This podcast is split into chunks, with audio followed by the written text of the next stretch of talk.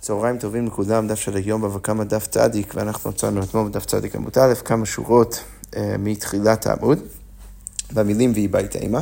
אה, ושוב רגע לפני שניכנס חזרה לתוך הלימוד שלנו, אנחנו נקדיש את הלימוד לתפילה, לכולנו, לכל עם ישראל, לכל החטופים, לכל החיילים, לכל מי שצריך את תפילותינו, שנשמע בשורות טובות בעזרת השם. אה, אנחנו אתמול בסוף הדף הבאנו שתי ברייתות והצענו ששתי הברייתות חלוקים אה, בתקנת אושה, שהמחלוקת, הפער בין שתי הברייתות היא סביב השאלה אה, של תקנת אושה.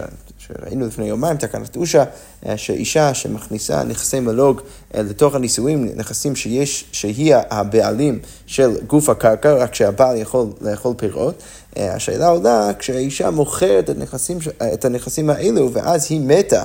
היא מתה לפני בעלה ובעלה יורש אותה, האם לבעלה יש את הזכות ללכת ולקחת את הנכסים האלו מלקוחות, כי הוא בעצם נחשב כהלקוח הראשון. אה, אז, אז אה, אמרנו לפני יומיים שתקנו באושה, שאכן כן, הבעל יכול אה, ללכת אחרי שאשתו נפטרה, כמו ליצלן, הוא יכול לטרוף מהלקוחות, הוא יכול לקחת את, ה, את הנכסים האלו מהלקוחות, כי, כי, כי דווקא לבעל יש את הזכות עוד לפני הלקוחות האלו. עכשיו, אתמול בסוף הדף אנחנו הבאנו שתי ברייתות שחלקו בשאלה כשאישה מכניסה עבד לתוך הנישואין, מה שנקרא עבד מלוג או עבדי מלוג, אה, אם היא הפילה את שינו של העבד או סיימה את עינו של העבד, האם העבד אה, משתחרר ויוצא לחירות. עכשיו, אה, הגמרא רצתה להגיד שהמחלוקת בין שתי הברייתות, סליחה, שבאחד מהברייתות אמרנו שכשהאישה מפילה את שינו, סלאש מסמה את עינו, אז העבד יוצא לחירות ומשתחרר, וברייתא שנייה אמרה שלא. אז הגמרא רצתה להגיד, לכאורה משמע שהמחלוקת בין הברייתות היא בדיוק תקנת אושה. יאללה, מצד שאתה סובר כמו תקנת אושה, אז אתה בעצם בא ואומר שהבעל תמיד נחשב כחלק מהביילים של, של הנכסים שהאישה מכניסה לתוך הנישואין, ולכן האישה שהיא לא הבעלים היחידה של, ה, של העבד הזה לא יכולה לשחרר. ולכן על הצד שאתה סובר כמו תקנת אושה, אתה תגיד שהאישה שמפילה את שאין עבדה, עדיין העבד לא משתחרר. אה, מצד שני, הברייתא שאומרת שהעבד אה, משתחרר, לכאורה אה, לא סובר כמו תקנת אושה. ואחרי זה אנחנו אמרנו שלא, אולי אפשר להגיד דווקא ששתי הברייתות כן סוברות כמו תקנת אושה, ועשינו קצת פלפול לכאן ולכאן בסוף התא, וכאן הגמרא נכנסת לעוד אפשרות להבין את הפער בין שתי הברייתות, ודווקא כאן הגמרא תגיד שאולי שתי הברייתות בכלל לא מסכימות עם תקנות, עם תקנת אושה, והן בכלל חלוקות בשאלה אחרת. אז כמו אומרת, ואי בהתאם ותקולי עמא, ליק להו להני תנאי תקנת אושה. או אולי אפשר להגיד שלשתי הברייתות הן לא סוברות כמו תקנת אושה, והכה, אז מה נקודת המחלוקת ביניהם? בקניין פירות כקניין הגוף דמי כמפלגי. השאלה שלהם זה האם קניין פירות נחשב כקניין הגוף או לא. אז האישה, במקרה שהיא מכניסה עבד לתוך הנישואין, אז העבד שייך לאישה, הגוף העבד שייך לאישה, אבל מצד שני הבעל יכול ליהנות מהעבד, יכול ליהנות מהפירות של העבד, מה שהוא יכול לעבוד בשבילו. עכשיו השאלה היא, כפי שהגמרא מציעה עכשיו, האם קניין פירות, האם הזכות של, של, של הבעל להשתמש בפירות של העבד נחשב כקניין הגוף או לא? אז עכשיו, אם אתה אומר שקניין פירות לאו כקניין הגוף דמי, אז אתה תגיד שאין לבעלה שום בעלות על העבד הזה, ולכן ברור שהאישה יכולה לשחרר. אז הברייתא שאומרת ש, שהאישה אה, אה מפילה את, את שן העבד, אז הוא משתחרר, כנראה סוברת, לפי ההצעה כאן של הגמרא, שהקניין פירות שיש לבעל לאו כקניין הגוף דמי. מצד שני, הברייתא שאומרת שהאישה לא יכולה לשחרר את העבד על ידי זה שמפילה את שידו, אז לכאורה סוברת שהקניין הפירות של הבעל, כן, כן, קניין, זה, זה כן נחשב כקניין הגוף, ולכן העבד לא משתחרר. אז כמו אומרת, זה נקודת המחלוקת בין שתי הברייתות. אז כמו אומרת, ואם אנחנו נציע ככה, אז אפשר להגיד ששתי הברייתות חלקות בדיוק באותם, אה, אה, באותה שאלה כמו התנאים הבאים. אז כמו אומרת, בפלוגתא, דהני תנאי דתנאי כתוב בברייתא, המוכר עבדו לאחר, בן אדם מוכר עבד לבן אדם אחר, הוא פסק עמו על מנת שישמשנו שלושים יום.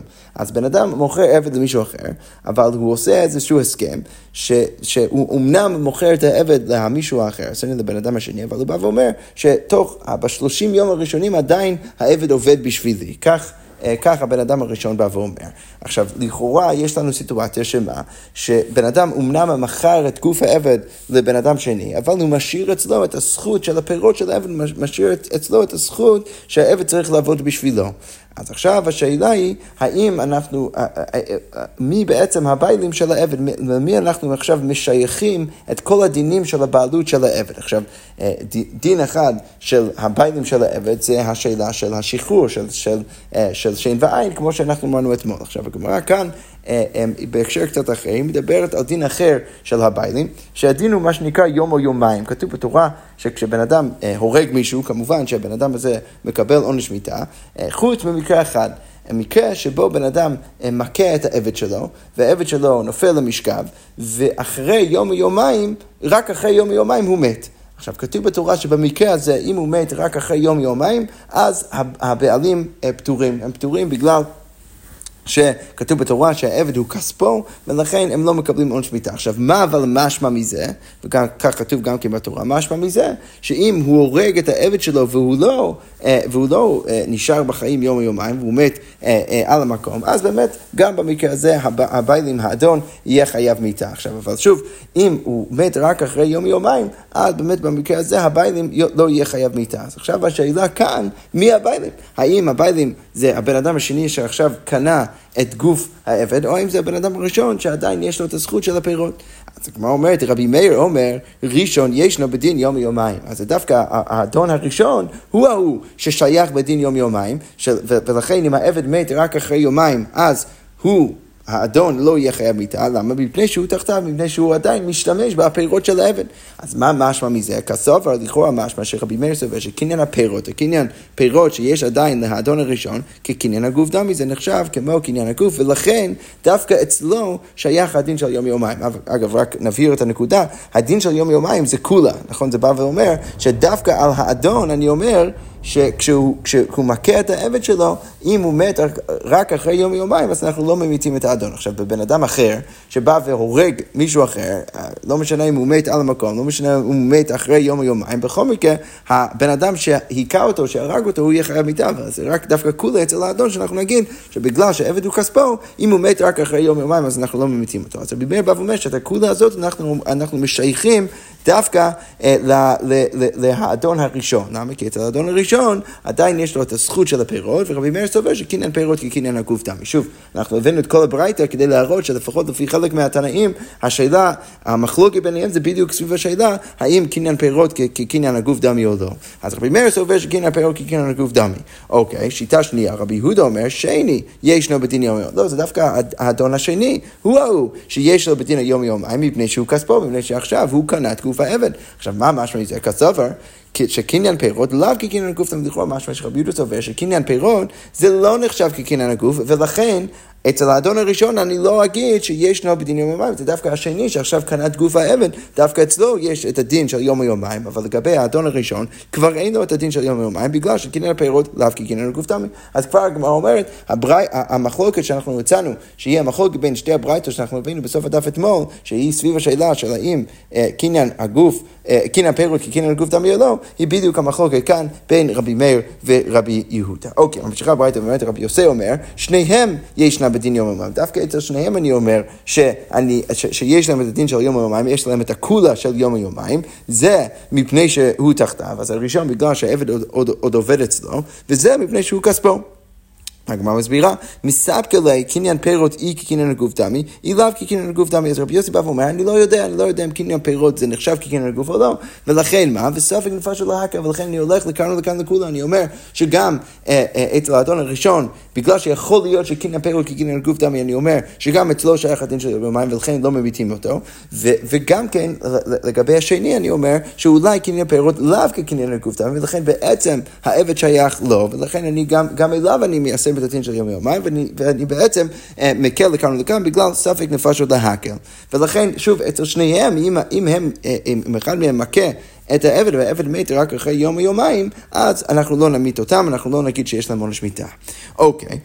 ורבי אליעזר אומר בדיוק הפוך, שניהם אין בדין יום יומיים. אצל שניהם אני בא ואומר שהם לא נחשבים כהאדון של העבר, ולכן הם לא שייכים בדין של יום ויומיים, זה דווקא יוצא לכאן ולכאן לחומה. למה? זה לפי שאינו תחתיו, וזה לפי שאינו כספו. כי אצלו, אצל השני, העבד עוד לא עובד אצלו, אמנם זה כספו, אבל העבד לא עובד אצלו, ואצל הראשון, אמנם העבד עובד אצלו, אבל הוא לא כספו, כי הוא כבר מכר את גוף העבד לשני.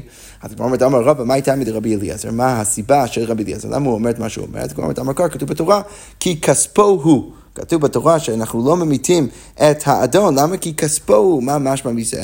שהגמרא אומרת, כספו מיוחד לו, צריך להיות דווקא כספו שמיוחד לרק אחד מהם, רק, רק במקרה הזה אנחנו ניישם את הדין של יום ויומיים. כתוב בתורה, אך, אך אם יום או יומיים יעמוד ולא יוקם, אה, אה, אה, לא יוקם, כי כספו הוא. אז במקרה הזה, אם הוא עומד יום יומיים ורק אחרי זה הוא, הוא נפטר, אז אנחנו לא נמית את, את הבעלים, שוב, כי כספו הוא והדרשה היא כספו מיוחד לו, ואם זה שייך לשני בני אדם, אז אנחנו לא ניישם את הדין של יום יומיים. אוקיי, עכשיו, אחרי המחלוקת בין התנאים שהבאנו עכשיו, אז כבר אומר, כמאן אז אמר המימר, כמו מי הולך זה שהמימר אמר ככה, איש ואישה שמכרו בנכסי מלוג לא עשו ולא כלום, ש, שגם האיש וגם האישה שניסו למכור את נכסי המלוג לא עשו ולא כלום, המכר לא קיים בכלל. הגמרא אומרת כמן, כי רבי אליעזר בטח זה כמו רבי אליעזר, למה? כי רבי אליעזר, הנה אני רואה שכשיש בן אדם, בן אדם אחד שיש לו את הזכות של הפירות ובן אדם שני שהוא בעצם הביילים של גוף הקרקע או גוף האבן, אז רבי אליעזר בא ואומר שאף אחד מהם נחשב כאדון של העבד, ולכן אצל אף אחד מהם אני לא מיישם את הדין של יום יומיים. אז כמו כן כאן, כשיש לך נכסי מלוג, שהאישה מכניסה שהיא בעצם הביילים של הקרקע, והבעל יש לו את הזכות לפירות, אז אף אחד מהם הוא באמת האדון או, הב... או הביילים של, של, של, של הנכסים האלה, ולכן אם הם ניסו למכור, לא עשו ולא כלום, זה הולך כמו רבי אליעזר. אז כמו אומרת, מה נתנו לו, התנו רבנו, מי התנא של הברייתא? וכתוב בברייתא, מי שחצי הוא עבד וחצי בן חורין, וכן עבד של שש נוטפין, אין יוצאים בראשי איברים שאינם חוזרים. אז, אז גם בן אדם שחצי עבד וחצי בן חורין, וגם בן אדם שהוא עבד של שני שותפים, אז אם האדון שלו, או במקרה של חצי עבד חצי בן חורין, האדון שלו, או במקרה של עבד של שני שותפים, אחד מה, מה, מהאדונים שלו בא ומפיל לו את השן, אז הוא לא יוציא בראשי איברים, הוא לא יוציא. הוא לא, הוא, הוא לא יוצא, הוא לא משתחרר. אז כמו מי הולך הברייתא הזאת? כמו אומרת, אמר לי רב מרדכי לרב אשי, הכי אמר משנה דרבה, ככה אמרו משנה דרבה, רב אליעזר צריך להגיד שזה כמו רב אליעזר. למה? מי לא? אמר רב אליעזר כספו מיוחד לו, כמו שרב אליעזר אומר לגבי העבד, צריך להיות דווקא כספו שמיוחד לו, אז הלכה נמי לגבי השחרור של העבד, עבדו המיוחד לו, צריך להיות עבד שמיוחד לדון אחד, ולא שהוא שייך לשני אנשים, ולא, ש... ולא שהוא שייך חצי לאדון וחצי לעצמו, זה לא עבד שיוצא ומשתחרר בשן ועין, ולכן ולכן, אה, שוב, צריך להגיד שהברייתא שמה שציטטנו עכשיו, היא אליבא דרבי אליעזר. יפה, אז זה ככה סוגר את הסוגיה שמה, עכשיו אנחנו נמשיך עם המשנה הבאה, והמשנה אומר, אה, אומר ככה. עכשיו, המשנה דנה עכשיו בכל מיני uh, תשלומים שהם uh, תשלומי הבושת. אז המשנה אומר ככה, תוקע לחברו, בן אדם שתוקע לחברו, רש"י כאן מביא שני פירושים, הוא אומר uh, uh, שאו שהוא באמת מכה אותו uh, על האוזן, uh, רש"י, רש"י כותב, אבל לישנא תוקע ממש, הוא לוקח uh, שופר ותוקע לתוך, ה, לתוך האוזן של חברו, בכל מקרה המשנה אומרת שהוא צריך לשלם לו סלע. עכשיו אנחנו אה, בגמרא נגדיר כמה כסף זה בדיוק הסלע, והוא צריך לשלם לו סלע, מה שכותב משום בושת. אוקיי, רבי יהודה אומר משום רבי יוסי הגלילי, מנה, צריך לשלם לו מנה. אוקיי, סטרו, אם הוא מכה אותו על, הלח, על, ה, על הלחי, על, ה, על הפנים, אז נותן לו 200 זוז, לאחר ידו, אם הוא מכה אותו לאחר ידו, אז נותן לו 400 זוז, לכאורה הרבה יותר מבייש. אוקיי, המשחה המשנה אומרת, צרם באוזנו.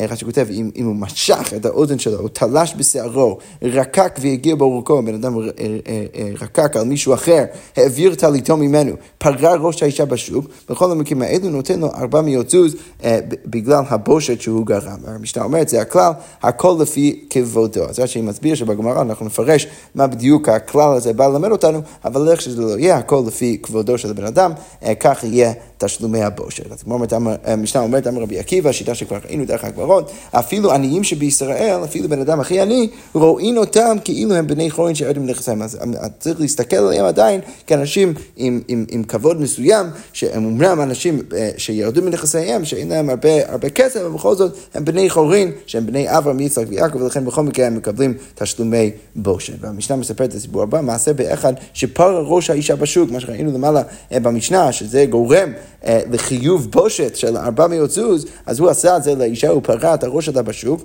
ובת לפני רבי עקיבא, הגיע לפני רבי עקיבא, וחייבו ליתן לה 400 זוז, ורבי עקיבא באמת מחייב אותו לשלם לו על תשלומי הבושת 400 זוז. אמר לו, רבי, תן לי זמן. אז בא ואומר, אני, אני אשלם, רק תן לי קצת זמן. אז המשנה אומרת, ונתן לו זמן, באמת רבי עקיבא נותן לו זמן. אז הבן אדם הזה, אה, מה הוא, מה הוא עושה? הוא רואה שהאישה עומדת מחוץ לבית, לבית שלה, שמרה עומדת על פתח החצירה, אז הוא מחכה לה בפתח של החצר שלה, ושבר את הכד בפניה, אז הוא בא ומביא איזה כד מלא שמן, ושובר את הכד בפניה של אותה אישה, ובו כאיסר שמן, ויש אה, אה, שמן בערך של, של איסר בתוך הכד, אז הוא שובר את זה עכשיו, זה הכל נשפך על גבי הקרקע. אז המשנה מספרת, גילתה את ראשה, אז היא מגלה באותו רגע את הראש שלה, והייתה מתהפכת ומנחת ידה על ראשה, אז היא לוקחת מהשמן והיא שמה את זה בתוך השיער, כי השמן הוא טוב לשיער, וככה היא עושה. עכשיו, מה אנחנו רואים מכאן? שבאמת לא כזה אכפת לאישה הזאת מהכיסוי ראש שלה, כי אני רואה שברגע שיש שמן על הקרקע, אז היא, היא מורידה את הכיסוי ראש, והיא שמה את השמן בתוך השיער. אז מה, מה הבן אדם הזה עושה? העמיד עליה עדים, הוא בא לפני רבי עקיבא, הוא מביא עדים. מביא אותם לרבי עקיבא, אמר לו, לזו, אני נותן ארבע מצוז, מה, לאותה אישה אני צריך עכשיו לשלם לה ארבע מצוז? לא הגיוני, מה אתה מחייב אותי? ברור שלאישה הזאת לא באמת אכפת לה מהכיסוי ראש שלה. אז המשנה אומרת, אמר לו, לא אמרת כלום. אז רבי עקיבא אומר לו, לא אמרת כלום, אתה עדיין חייב לשלם לה, אין לך טענה בכלל. אוקיי, ממשיכה המשנה ואומרת, החופה בעצמו, מקרה מאוד מאוד קשה, בן אדם שחופה בעצמו, המשנה אומרת, אף על פי שאינו רשאי, פטור. אז למרות שלא מותר לו לעשות את זה, בכל מקרה הוא פטור, למי אנחנו עכשיו נחייב? כי הרי הוא חבל בעצמו. אוקיי, אחרים שחבלו בו, אבל חייבים. למרות שזה בן אדם שאנחנו יודעים שהוא מסוגל אה, לחבור בעצמו, עדיין אם אנשים אחרים מגיעים ועושים לו את הנזק וחובלים בו, אז הם עדיין יהיו חייבים. אוקיי, דין מאוד מקביל, הקוצץ נטיותיו, בן אדם שקוצץ את הנטיות שלו, למרות שזה אסור לכאורה מדין בל תשחית, אה, המשנה אומרת, אף על פי שאינו רשאי פטור, למרות שהוא לא רשאי לעשות את זה, בכל מקרה פטור, אבל אחרים שעושים את זה לא, למרות שזה בן אדם שמוכן, הוא בעצמו, אה, אה, לחתוך ולקצוץ את הנטיות שלו, בכל זאת, אחרים חייבים. אוקיי, אז עכשיו הגמרא פותחת רק עם שאלה אה, לגבי מה שראינו בתחילת המשנה, שבן אדם שתוקע באוזן של חברו, אז הוא צריך לשלם לו סלע מדין הבושת, אז הגמרא רק שואלת, אם באילו, מנה צוריתנן או מנה מדינתנן, כשכתוב שצריך לשלם סלע, השאלה איזה מטבע אנחנו מדברים. אה, וכאן הרקע הוא שהסלע יכול להתפרש כסלע של מנה צורי, סלע צורי, או יכול להיות מה שנקרא סלע מדינה. עכשיו, סלע צורי הוא שווה ד' זוזים, הוא שווה ארבע אה, זוזים, וסלע מדינה הוא שמינית מהסלע הצורי, הוא שווה חצי זוז. אז, אז אני רוצה שיש פה בעצם נפקא מינה מאוד מאוד גדולה, כמה באמת אנחנו אמרנו שהוא, שהוא צריך לשלם. כשאנחנו אמרנו שצריך לשלם סלע לפי, לתשלומי הבושת, האם זה סלע צורי או סלע מדינה. אז הגמרא אומרת, תשמע בוא נצא לפי ראייה מהמקרה הבא. הגמרא אומרת, ההוא גברא, תתקע לחבר. זה היה בן אדם שתקע בתוך האוזן של חברו, ואת לקמת רבי יהודה נשיא, הם הגיעו לרבי יהודה הנשיא, ואמר לי, האנה, הרבי יוסי הגלילי, הב לי מנה צורי. אז רבי יהודה הנשיא בא ואומר, אני ורבי יוסי הגלילי, שוב, לא ברור עד הסוף מה בדיוק רבי יהודה הנשיא מתכוון בביטוי הזה, תכף אנחנו נשאל, אבל מה שחשוב לענייננו זה שבא ואומר, אנחנו ראינו את זה, ולכן, הב לי מנה צורי, אתה צריך להביא לו עכשיו מנה צורי. מה משמע מזה? אז הגמרא אומרת, שמע מינה, מנה צורי תנן שמע מינה. לכל משמע מזה שמדובר על מנה צורי, זה המטבע יותר יקר, לא, לא המטבע יותר זול, ועל זה אנחנו מדברים. אוקיי, אז עכשיו, אבל הגמרא שואלת, מהי האנה הרבי יוסי הגלילי? מה רבי יהודה הנשיא התכוון להגיד כשהוא אמר, האנה הרבי יוסי הגלילי, האני והרבי יוסי הגלילי, מה הוא התכוון להגיד? אז הגמרא אומרת, אילא מהכי גמר להם, אתה רוצה להגיד שכך הוא אמר לו, האנה דחזיתך זה... אז זה אני ש, שראיתי, והרבי יוסי הגלילי תאמר מה נצורי, ואני יודע שרבי יוסי הגלילי בא ופסק שהסלע שצריך לשלם הוא סלע צורי, זיל הבלי מנה צורי. אבל לכן אני פוסק, אני ראיתי, ורבי יוסי הגלילי אמר שצריך להיות מנה צורי, ולכן אני פוסק שאתה צריך עכשיו לשלם לו מנה צורי. עכשיו, אם אבל אתה תגיד ככה, אז הגמרא אומרת, למימר דעד נעשה דיין, לכאורה משהו מזה, אבל שאם ככה אתה תפרש את רבי יהודה הנשיא, אז יוצא שהעד הוא גם כן הופך להיות הדיין, כי רבי יהודה הנשיא הוא גם כן העיד על זה, הוא בא ואומר, אני ראיתי את זה, לפי הפירוש הזה, וגם עכשיו אני דן ואני פוסק שאתה צריך לשלם את זה. אז הגמרא אומרת, אבל זה אנחנו יודעים בפורש. מפורש, אנחנו לא אומרים, והתניא כתוב בברייתא, סנהדרין שראו אחד שהרג את הנפש עם סנהדרין, בית הדין ראו בן אדם שהרג את הנפש, מקצת הנשאו עדים, מקצת הנשאו דיינים, דברי רבי טרפון. רבי טרפון בא ואומר שחלק מהאנשים יכולים להעיד על זה, וחלק מהאנשים יכולים להיות דיינים. ורבי עקיבא אומר, כולם עדים הם, כולם צריכים, צריכים להיות עדים, ואין עד נעשה דיין, ועד לא יכול להיות דיין. ולכן רבי עקיבא בא ואומר שכל אחד שהעיד וראה את מה שקרה, הוא צריך להיות עד, והוא לא יכול להיות דיין. עכשיו, רבי טרפון לא אומר שעד לא נעשה דיין, רק הוא בא ואומר שחלק מהם הם צריכים עכשיו להעיד, כי, כי עד לא יכול להיות דיין אה, באותו הרגע, אבל אה, מקצתן עדיין יכולים להיות דיינים. אז הגמרא אומרת ככה, מה נקודת המחלוקת בין רבי עקיבא ורבי טרפון? עד כאן לא קמה רבי טרפון אלא דמקצת נעשו עד ומקצת נעשו דיינים, אבל עד נעשה דיין לא קמה. אז, אז מה רבי טרפון בא ואומר? רבי עקיבא הוא הכי מחמיר. רבי עקיבא בא ואומר שמישהו שהעיד על משהו והוא ראה משהו, הוא לא יכול להיות דיין. זהו, פשוט. ולכן, כשכולם ראו, כולם הופכים להיות עדים, הם לא יכולים להיות דיינים. רבי טרפון מה אומר? רבי טרפון בא ואומר לא. בן אדם שראה משהו, הוא עדיין יכול להיות דיין. אלא שמה? אה, הוא רק לא יכול לתפקד גם כעד וגם כדיין באותו רגע, ולכן כל האנשים האלו שראו, הם לא יכולים עכשיו כולם להיות דיינים, כי אז יוצא שבאמת כל אחד מתפקד כעד באותה, באותו רגע כמו שהוא, כמו שהוא מתפקד גם כן כדיין, ולכן אני צריך שחלק מהאנשים יבואו ויעידו על מה שהם ראו, ובאותו רגע הם לא יכולים להיות דיינים, ולכן מקצתן עכשיו צריכים להיות דיינים. עכשיו, מה משמע מזה? ש... אפילו רבי טרפון שמקל בא ואומר שחלק מהאנשים האלו יכולים להיות דיינים, הוא אומר שהם יכולים להיות דיינים, אבל רק בהנחה שהם לא באותו רגע גם כן עדים. חלק מהאנשים יכולים להיות עדים, וחלק מהאנשים יכולים להיות דיינים, אבל הם לא יכולים לעשות את זה באותו רגע. שוב, רבי עקיבא זה ברור, כי רבי עקיבא בא ואומר, ברגע שראית, אתה לא יכול להיות דיין בכלל. רבי טרפון בא ואומר, אתה, אתה יכול להיות דיין, רק שאתה לא יכול להיות דיין באותו רגע שאתה עד. אז כמו אומרת, שוב, עד כאן לא קמה רבי, רבי טרפון, אלא דמקצת נעשו עדים, מקצת נעשו דיינים. אבל עד נעשה דיין לא קמה, אבל לא אומר שבן אדם יכול להיות עד וגם כן דיין. לכאורה משמע משתי השיטות שעד לא נעשה דיין. אז איך יכול להיות, לפי הפירוש שיצאנו למעלה, שרבי יהודה הנשיא גם ראה וגם דן בזה, יכול להיות שהוא יכול להיות גם עד וגם דיין. אז כמו מדע, לא, זה אפשר לתרץ, אפשר להגיד, כי תניא היא כגון שראו בלילה. שמה אפשר להגיד שמדובר במקרה שהם ראו את כל המקרה בלילה. דלא, בני מעובד דיננינו, כי באותו רגע הם לא יכולים להיות דיינים. אז, אז, אז רש"י כותב שמדובר במקרה שראו בלילה, ולמחרת כשבאים לדון אין דנין אלא על פי שמועה. לפיכך רש"י כותב צריך למקצת להעיד, ואם אין שם אלא שלושה וכולי צריך להושיב אחרים וכולי וכולי. עכשיו רש"י בא ומסביר שמה? הגמרא אומרת שלמה שם אליבא דרבי טרפון היינו צריכים להגיד שצריך גם כן עדים וגם כן דיינים, כי שמה הם ראו את המקרה בלילה והם לא ישבו לבית הדין עד למחרת. עכשיו, אם הם לא יכולים לשבת עד למחרת, כי יושבים לבית, בבית הדין רק ביום, אז זה אומר שעכשיו מישהו צריך לעמוד בפני הדיינים ובאמת להעיד על מה שקרה. כי צריך להעיד על פי השמועה, כי זה לא קרה עכשיו. אבל אם הם ראו את זה ביום, אז יכול להיות שרבי טרפון יבוא ויגיד שראו את זה ביום, והם לא צריכים אפילו עדות, הם לא צריכים מישהו לעמוד ולהעיד על מה שקרה, כי עכשיו הם דנים את זה באותו רגע שהם ראו את זה. ולכן אולי באמת במקרה הזה, הייתי יכול להגיד שגם העד גם הופך להיות הדיין והכל בסדר גמור. אז כמו אומרת שוב, הסיבה שם אולי שרבי טרפון אומר שהעד לא יכול להיות דיין זה בגלל שהם ראו את זה בלילה. ואם הם ראו את זה ביום, אולי באמת היה אפשרי להגיד שעד נעשה דיין. והיא בהתאם עוד תירוץ אפשר להגיד שנחלם באמת עד לא נעשה דיין, ובאמת מה שהצענו למעלה כהפירוש של רבי יהודה הנשיא זה לא פירוש נכון, אלא מה צריך להגיד?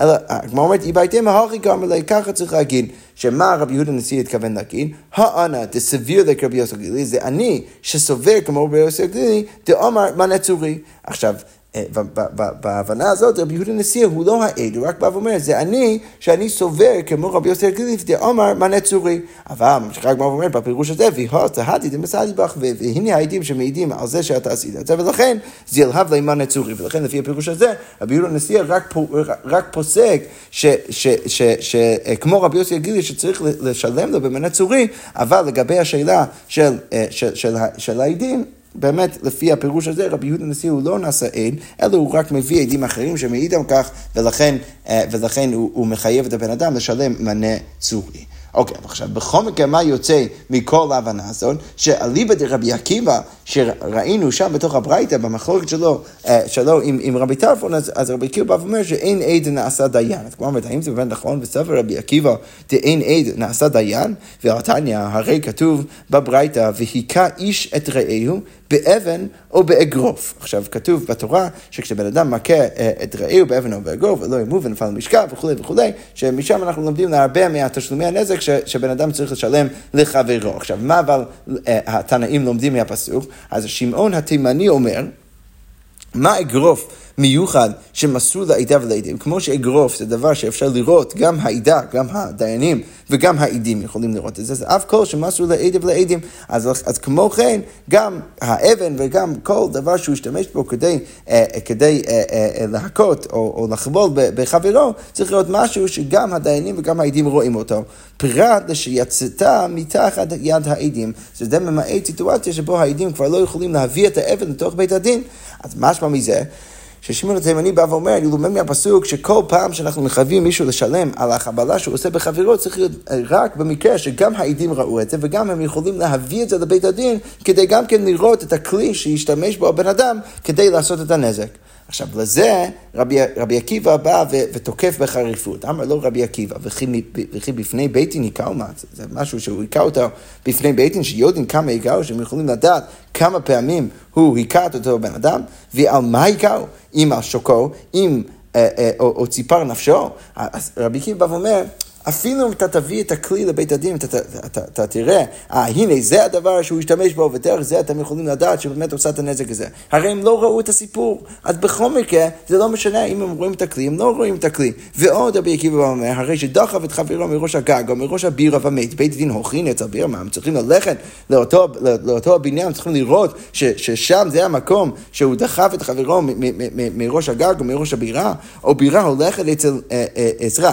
אז רבי עקיבא אומר, האם בית הדין הולכים אצל בירה, או בירה הולכת אצל בית הדין? ועוד, אם נפלה חוזר רבוני, אם הבירה נפלה, צריך לבנות את זה שוב, צריך לבית הדין יראו את זה כדי לפתור, ברור שלא, אתה לא תמיד צריך להכניס את כל, כל הסיפור לתוך, לתוך בית הדין, אלא יש לך עדים שהם ראו את זה, הם מעידים על כך, וזה בסדר גמור, זה מספיק. אלא מה אגרוף, אלא מה אני לומד מאגרוף? אז רבי עקיבא אומר, מה אגרוף מיוחד שהוא מסור לעדים, שהעדים יכולים לראות את זה, אז אף כל מסור לעדים. אבל זה לא צריך להיות משהו שעכשיו כל העדה יכולה לראות. עכשיו, לענייננו, למה זה רלוונטי? הגמרא אומרת, סליחה, אז רבי עקיבא ממשיך ואומר שזה ממעט מה? פירט כשיצתה אבן מתחת ידו של מכה, פטור. אם האבן כבר לא אצל המכה והעדים לא ראו את זה, שם במקרה הזה זה יהיה פטור. אבל זה לא צריך להיות משהו שמכניסים ממש לתוך בית הדין.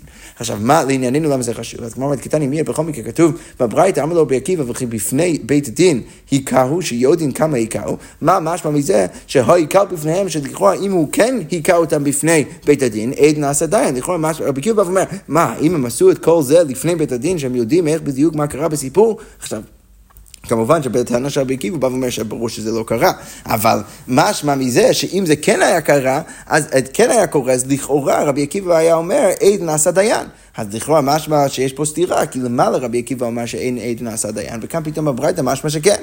אז כמו אומרת לו, לדבר רב רבי שמעון התימני קרא לו, רבי עקיבא רק מגיב לרבי שמעון התימני, ולי לא סביר להם. אבל הוא, הוא בכל מקרה לא סובר ככה, הוא ודאי לא יגיד שהעד נעשה דיין, ואפילו אליבא דרבי שמעון התימני, שהוא חושב שצריך להכניס כל מיני דברים לתוך בית הדין, גם לשיטתו, הוא טוען נגדו שזה לא, לא הגיוני להגיד, אלא צריך להגיד שצריך רק להכניס את העדים שהם באמת ראו את מה שקרה, אבל לא צריך להכניס את כל הפרמטרים של, של הסיפור, זה לא שכל בית הדין צריך לראות את כל, את כל הפרטים של כל הסיפור. אוקיי, יפה. עכשיו, אם ראינו כבר את, את שיטתו של רבי שמעון התימני, אז הגמרא אומר ככה, תנו רבנו כתוב בברייתא, שורתם שהמית והזיק, דנין אותו דיני נפשות, ואין דנין אותו דיני ממונות. עכשיו בואו רק נזכיר לעצמנו מה שלמדנו אה, בפרקים הקודמים אה, של המסכת. אז, אז אנחנו יודעים ששורתם שמזיק, אז אה, יש אה, אה, שני נפקמינות בינו לבין השור המועד. נפקמינה ראשונה, יש כמה נפקמינות, נפקמינה ראשונה לענייננו זה שהשורתם צריך לשלם רק חצי נזק ולא נזק שלם, ונפקמינה שנייה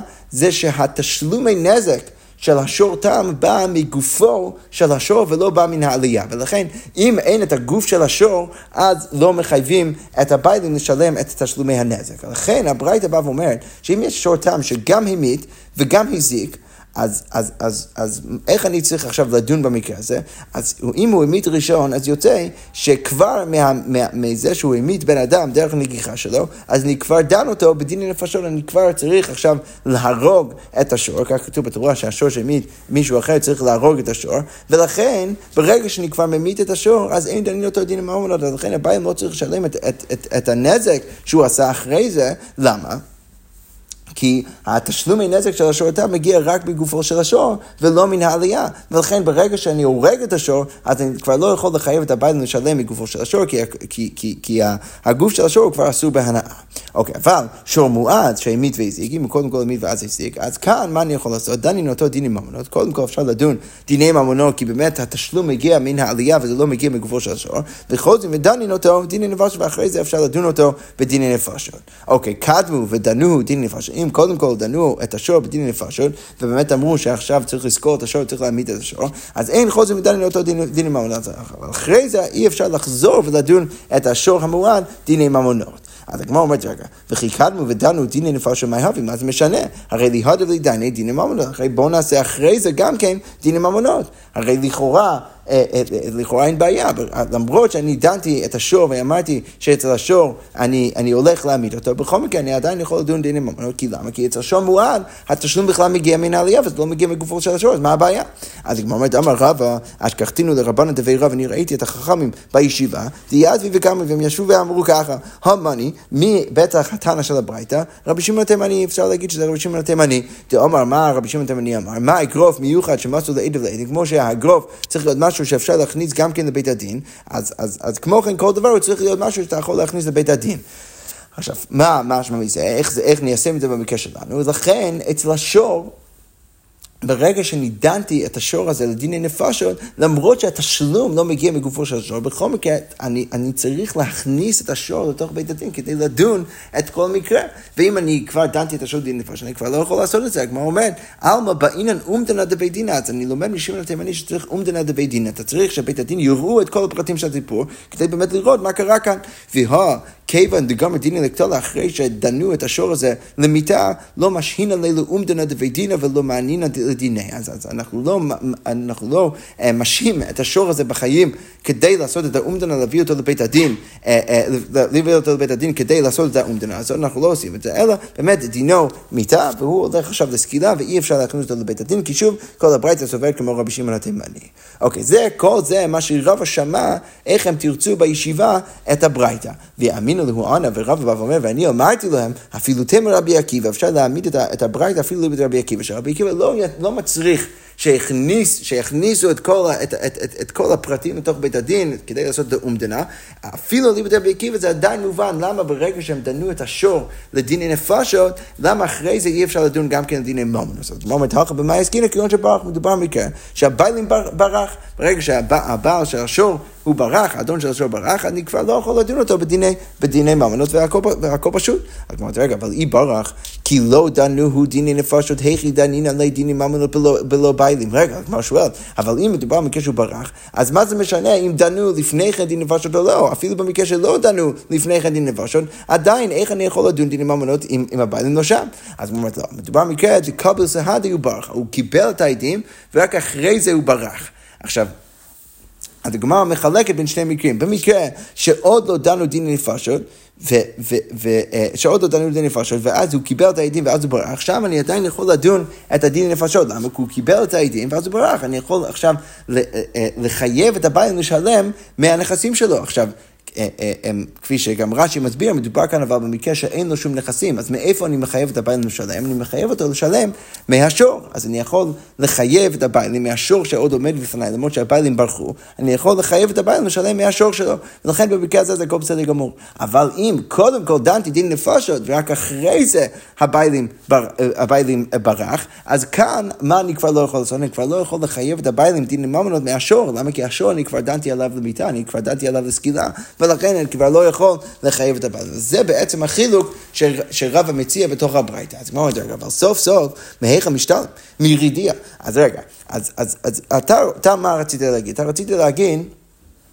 שבמקרה שעוד לא דנו דין נפשות, ברגע שהביילים קיבל את העדים, למרות שהוא ברח אחרי זה, ואין לו נכסים אחרים שמשם הוא יכול לשלם, אז עדיין הוא יכול, אה, אה, אפשר לדון דין עם ממון, אפשר לחייב את הבעלים דין עם ממון, לא מאיפה? מהשור. עכשיו, איך בטח צריך הבעלים לשלם מהשור? צריך להביא את השור להניזק, כדי שהוא יוכל להשתמש בשור הזה לחרישה, והערך של הנזק שהשור עשה, ו- ו- ועד הערך הזה, אז הוא באמת מקבל, ואחרי זה בעצם דנים את השור למיטה והורגים את השור. עכשיו, אבל אם אתה מוכן להשתמש בהשור עצמו, כדי לשלם את התשלומי ממונות שהוא חייב דרך החרישה שלו, אז כמו אומרת, אי הכי תם גם כן, תגיד אותו דבר לגבי השור תם. נידייני דיני ממונות ברשם נשתן מרדיע, והודה נידייני דין נפשות, גם תגיד אותו, לגב, אותו דבר לגבי התם. למרות שיש לו עונש מיתה והתשלומי ממונות זה מגיע מגוף השור, ולכן אי אפשר לדון דיני ממונות אה, במקום דיני נפשות לגבי השור תם, למה שלא נשתמש גם כן בפתרון הזה, שנשתמש בשור כדי לשלם חזרה לניזק דרך חרישה, ואחרי זה נדון אותו בדין נפשות, למה שלא נעשה את זה? זה יוצא בעיה. אז כמו אומרת, אמר רב מרי ברי דרב כהנא, זאת אומרת, מה צריך ללמוד מכאן? שרדיעה עליה דמרא הוא האפשרות להשתמש באשור לחרישה, זה נחשב כתשלום מן העלייה, זה לא נחשב כתשלום מגופו של השור. ולכן זה פתרון שהוא יהיה נכון רק לגבי את השור מועד. ששוב אפשר להבין שהברייתא היא גם כן אליבא דרבי עקיבא, ומה מסביר את החילוק בין המקרה שקודם כל דנו דין עם ממונות לבין המקרה שקודם כל דנו דין נפשות, במקרה שהם קודם כל דנו דין עם ממונות ואחרי זה הבעלים ברח, אז אפשר עכשיו לשלם את הממון שהוא חייב בנזק על ידי חרישה, שזה נחשב כתשלום מן העלייה, כמו שמשלמים אה, בשור מועד, ואת התשלום של הדיני נפשות אפשר לעשות אחרי זה. ו- אבל אם הוא ברח וקודם כל דנו את השור לדין נפשות, אז כבר אי אפשר להשתמש בשור למשהו אחר, כי השור אסור בהנאה, ולכן אה, אי אפשר לדון אותו בדינים ממונות עכשיו. ואת כל זה אי אפשר להשתמש בפתרון הזה לשור תם, כי את השור תם אנחנו אומרים שאפשר לשלם את דינים ממונות רק מגופו של השור. ואם אנחנו מניחים שהחרישה זה תשלום מן העלייה ולא תשלום מגופו של השור, אז אין לך שום אפשרות להשתמש בגוף של השור כדי לשלם, ולכן תמיד אתה תדון את השור רק בדיני נפשות, בדיני נפשות ולא בדיני ממונות. יפה, אנחנו נעצור כאן. ונמשיך בעזרת השם עם המשך הסוגיה. שכוייח.